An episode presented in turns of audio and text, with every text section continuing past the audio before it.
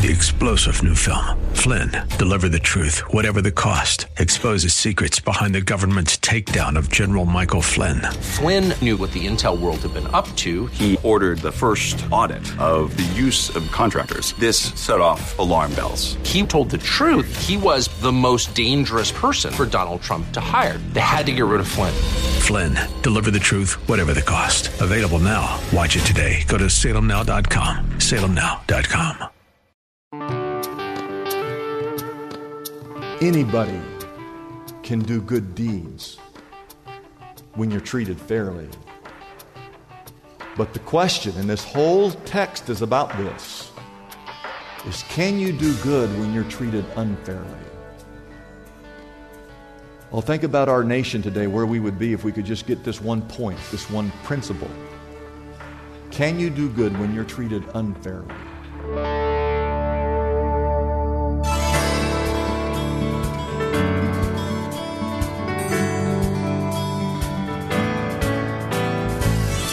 Hello and welcome as we lift up Jesus with Pastor Dudley Rutherford. I'm Kyle Welch.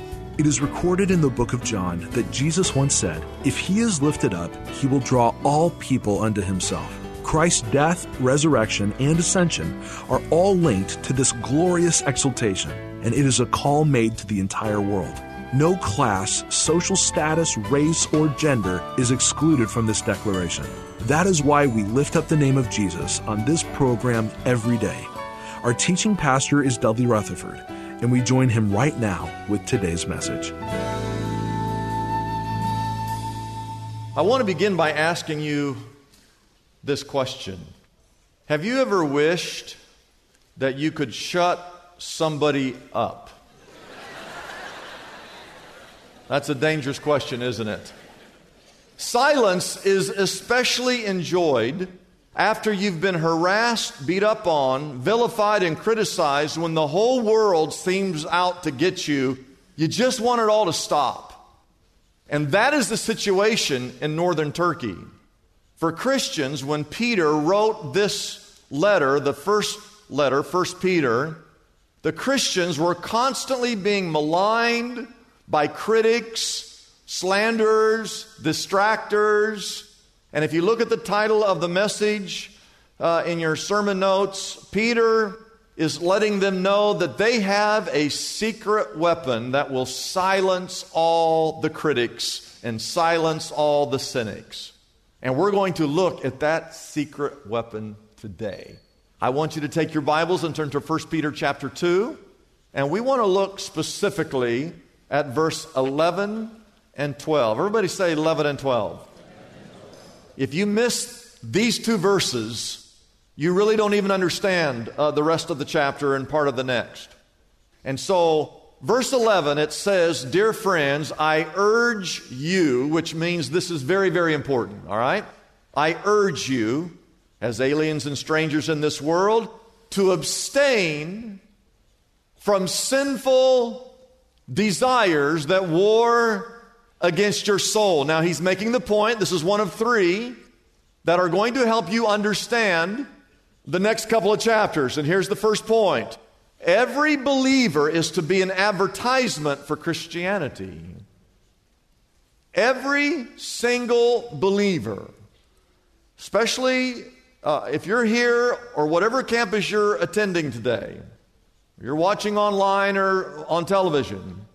Every believer is to be an advertisement for Christianity. As a Christian who lives in this world, we are to abstain from sinful desires. In other words, you're to live in such a way that honors God. You're not supposed to sin. I want to say that again. You're not supposed to sin. You're not supposed to be like the world. You're supposed to be pure. You're supposed to stand out. You're supposed to be an advertisement, almost like a billboard for Christianity. Now, we have two temptations as believers. One is that we want to be confined. And that means we like to just huddle together with other Christians. We don't want anyone in the world even to get near us, just ourselves. You know, it's kind of like um, we're like a Christian ghetto, is what we are. And we just kind of hide in these walls And we don't, we don't want to be tainted by the world. And so that's one of our temptations is that we just huddle together all the time, right? But then we have a second temptation. You see, he needs us. I, I, let, me, let me look at this verse first, John 17, verse 15. Jesus said, My prayer is not that you take them out of the world, but that you would protect them from what? The evil one. He needs us here to be the salt and light. He needs us here, not inside our little Christian ghetto. He needs us out in the world so that we can set a good example. And that leads me to the second temptation, and that is that we all of a sudden are conformed to the world. We all of a sudden start living like the world lives. We start to fit in, to go along with the crowd. We start engaging in the sins that the world is engaged with. That's the problem with sin. Sin not only taints my heart, not only does it taint me, makes me impure, but what it does is it hinders our ability to witness. It hinders our testimony. We're not to confine ourselves and to be just alone. We're to be out in the world, but we're not to conform to this world. We're to abstain from sinful desires. And it's like a war. I love that. I'm glad he put that in there because it's like a war. Every day, the world is trying to get me to go along with its system. And I battle every day. You battle every day. It's a war. But we're to abstain from sinful desires, which leads to the second principle to silence the critics. He wants you to know that your walk carries more weight than your talk. It's not, it's not, it's okay that you put a, a, bumper sticker on your car that says, I love Jesus. That's good. It's okay to put Bible verses on your Instagram post. That's a good thing to do. But what he wants you to know that the way you live your life speaks volumes instead of just the words that you speak. And that's when you come to verse 12. Pay attention. Live such good lives among the what? Let me tell you, all of Los Angeles, they're all pagans. And we are to live such good lives among the pagans that though they accuse you, Christians, of doing wrong, that they may see your good deeds and glorify God on the day that He visits us or the day that He returns. Instead of engaging in sin, and, and being conformed to the world and just going along with what everybody else is doing. Instead, live such pure lives, such good lives, that even the pagans that accuse you of things, that they just stand back and they stand in awe of God when they see the way you live your life. Three times in the next few verses, and it's in a little box there, 1 Peter 2.12, 1 Peter 2.15, 1 Peter 3.11, he talks about doing good, doing good, doing good, doing good. Just keep doing good. And this is an important thing to note. It's not that you're supposed to do good so you can earn your way into heaven because you're already saved. You're on your way to heaven, amen? But the reason he wants you to keep doing good is that when you do good, that's what speaks to the hearts of those who do not know Jesus Christ. The world is constantly watching us, the world is constantly vilifying us. They don't trust us, they laugh at us, they mock us, they think that we're all a bunch of hypocrites. Don't you see that the, your walk, the way we live, is far more important than the, what we talk about? Our walk carries more weight than our talk. Amen. The world, the world is watching us. And some people never, ever become a Christian because they've never actually ever met a Christian. And some people never ever become a Christian because they have met a Christian, but their inconsistent life just says, I don't want to have anything to do with that. And Peter is saying, if you want to make a difference, even among the pagans, you live your life in such a way that even when they accuse you of doing wrong, that they will see your good deeds and they will glorify your God on the day he returns. Your walk and the way you live your life will have the biggest impact no matter how much the world speaks hatred about us. We need to just keep doing good. Amen.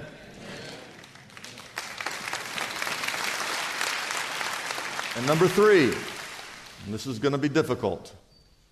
But the most difficult walk to refute is the submissive walk. The most difficult walk to refute is the submissive walk. What do most of us do when we're mistreated? What do most of us do when we get picked on? The popular response is I don't get mad, I get even. That's what most of us do. Now, the word submission is not a word, a popular word in today's culture. In fact, it's a word that most people just simply do not like, and yet it's what we are called to do and to be. The reason we don't like the word submission is because we don't fully understand that word. I want you to write this down in your notes. The word submission means to align under in orderly fashion. It does not mean inferior. It just means to align in order, under, in orderly fashion. Okay? If I had a get together at my house and uh, you uh, came up to my house and I had a little uh, eight year old girl out front and she, you pulled into the driveway and she said, Excuse me, could you please park in the street because the people delivering the food need to get into the driveway? At that point, you have to decide who's in charge. You're the eight year old girl.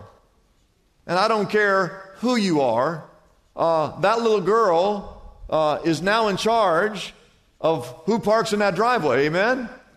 And it's not that you're inferior to her or that she's inferior to you, it's just that there's an order of things. To submit does not mean you're inferior, it means that you have a respect for God's order. God wants order in the world, he wants order in the nations. He wants order in your home, in your marriage. God wants order in the church.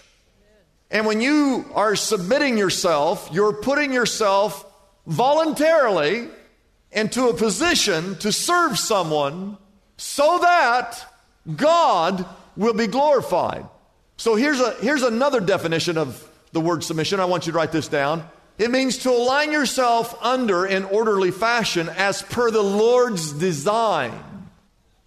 Because the Bible talks repeatedly about different designs that God has for the church, for our lives, for our homes, for our marriages, and for uh, the world.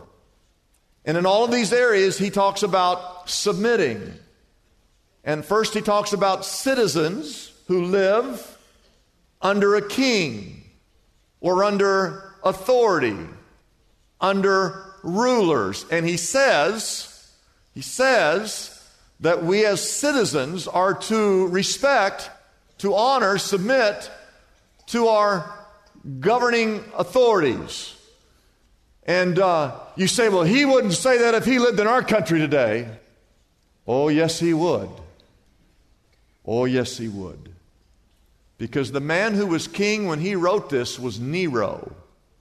And Nero, at the time of this book was written, was persecuting and actually killing Christians. And Peter himself will eventually be killed by Nero, and so will the Apostle Paul. And yet he writes here that the citizens are to respect and to submit to their authorities because God is a God of order. All right? Now, does not mean that we cannot stand up for injustice. It does not mean that if the government asks us to do something that goes against God's word, that we have to go along with the government. All right? That's not what this means. Peter himself was ordered in the book of Acts, you are to no longer speak in the name of Jesus. And Peter said, uh, uh, You can tell me that all day long, but I will always uh, preach in the name of Jesus Christ. And even though they arrested him and he was threatened again and again, he kept preaching. And so there is a time to stand up uh, for biblical principles. Can someone say amen? And then he has a thing in here, a whole section that many people understand about servants who are to honor their masters or their, their, uh, their rulers. And it's, it's very difficult to understand unless you go and really study all the history of it. But during the time of Rome, one third of all the citizens, one third of the entire Roman Empire were slaves. You say, well, how's that? Well, it was not based on the color of the skin, it was based on the fact that they had conquered, they were trying to conquer the world, and whenever they conquered another area, those people would become their slaves. And so some people struggle uh, that the Bible in this text, this passage, does not condemn slavery. Many people in Rome voluntarily uh, became house servants because in Rome there was a differential between the rich and the poor. There was no middle class. You were either really, really rich or you were really, really poor. And the poor people would sign up to be maids or servants. Uh, they were allowed to have real jobs and to have land, be, to, own, to own land. It's not like what we think today. So there's a whole section in there on that. There's another section on wives being submissive to their husbands. Peter says that a woman, if you're married to a man and he's not even a believer, that you can win your husband to the Lord Jesus Christ without words and without being dressed up in fine jewelry, but you can win your husband to the Lord just by your unfading beauty of a gentle spirit. And so there's a lot of good things there. And then there's a section for husbands in regards to your wives. Uh, the Bible says that God won't even answer your prayers as a husband. God will not even answer your prayers if you're not showing respect and graciousness towards your wife. So, again, as you go through all this, I just want to say this the purpose of submitting in all of those areas is to be so kind and so servant hearted and so Christ like that God is glorified and that the gospel can change that person's life that you are submitting to. And verse 15 says this, and this is kind of the key verse in these two chapters. For it is God's will, everybody say God's will, that by doing good, everybody say doing good, here's your secret weapon. It is God's will that by doing good, you should silence the ignorant talk of foolish men. Live in such a way that no matter how bad people talk about you, no matter how bad people hate you, no matter how bad people treat you, no matter how bad people marginalize you, you just keep serving. You keep doing good. You submit as God calls, and God will be glorified. You see, after they meet you, they should literally be blown away by your goodness. And you will absolutely silence their slander just by your Christ like deeds and your Christ like attitudes. Amen. Write that down. By doing good, you can silence the ignorant talk of foolish men. Anybody can do good deeds when you're treated fairly. But the question, and this whole text is about this, is can you do good when you're treated unfairly? Well, think about our nation today, where we would be if we could just get this one point, this one principle. Can you do good when you're treated unfairly? Now, don't tune me out. I want you to go and read verse 21. I want to, I want to show you a couple things. Verse 21. To this you were called because Christ suffered for you. Peter says to Christians who were suffering, being persecuted, and he's telling them, hey, keep doing good. Even though, even though they're, you're being persecuted, you keep doing good. To this you were called because Christ suffered for you, leaving you an example that you should follow in his steps. He, Jesus, committed no sin, yet no deceit was found in his mouth. In verse 23, when they hurled their insults at him, he did not retaliate. When he suffered, he made no threats. Instead, he had trusted himself to him who judges justly. And you need to know that when you're being mistreated, that you don't have to settle the score. You just keep doing good. And one day, that person who's mistreating you, God will settle the score with that person. And don't forget this Peter was the same guy. It's the same guy. Back when Jesus was arrested, he was the one that took out the sword. He said, If you're going to mess with us, you're going to have a fight on your hands. And he actually took the sword and he cut off one of the soldiers' ear. And the Lord said, Peter, put your sword away. That's not what we, that's not how we as Christians do things. And Jesus willingly went to the cross. He never really even opened his mouth. And he died. And Peter could never get that out of his mind. He could never get, look at verse 23 one more time. He was there, he was ready to fight. But he says when they hurled their insults at him, he did not retaliate. When he suffered, he made no threats. Instead, he entrusted himself to him who judges justly. Peter finally got the lesson. And then he says these two verses, verse 24 He himself, he bore our sins in his body on the tree so that we might die to sins and live for righteousness. By his wounds you have been what? For you were all like sheep that had gone astray. But you have returned to the shepherd. And what he's saying is this oh, don't lose this. You wouldn't even be saved here today if Jesus hadn't gone to that cross, he could have called angels and struck all those soldiers down, and he could have never been nailed to that tree, but he willingly went. He never retaliated. He said, Father, forgive them, for they don't even know what they're doing. And he willingly dies on that cross. Why? Just so you and I, a bunch of pagan people, could be saved. And the point is, now that we're saved, when people mistreat us, if we retaliate, they're never going to find Christ.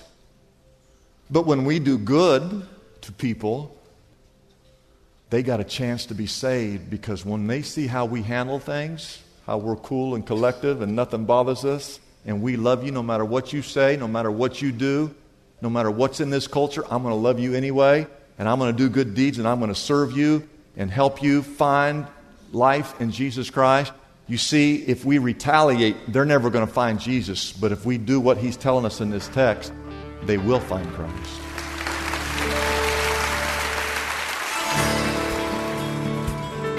It's a blessing for us to bring this program to you every day. We exist only by our faithful partners who support us through their prayers and financial gifts. If Pastor Dudley's message has been a blessing to you, we would like to encourage you to consider joining in partnership with us so we can continue to be here every day to bless others with this important ministry. Your gifts, whether large or small, are greatly appreciated and go directly to help keep us on the air. You can find out more about supporting us by calling our toll free number, 888 818 4777. That number again is 888 818 4777. We have operators standing by and ready to take your call. You can also support us by going to our website, liftupjesus.com forward slash reach.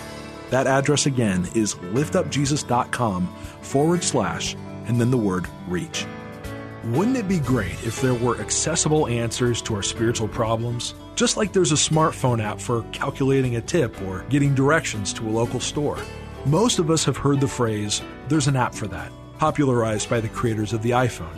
Well, God has an app for the common problems faced by Christians everywhere. Are you stressed out? God has an app for that. Problem with crude language or gossip? Struggling with prejudice? Brokenhearted? Anxious? Or depressed? God has an app for that too. Pastor Dudley's book, God Has an App for That, is available now for a gift of any size to the Lift Up Jesus ministry. This helpful resource can be yours right now by calling our toll free number, 888 818 4777. That number again is 888 818 4777. You can also get God Has an App for That on our website, liftupjesus.com. That address again is liftupjesus.com. Come and explore the book of James and discover God's user friendly solutions for some of the biggest challenges we all face daily. Get your copy of Pastor Dudley's book, God Has an App for That, today. I'm Kyle Welch, inviting you to join us tomorrow at this same time as we again lift up Jesus with Pastor Dudley.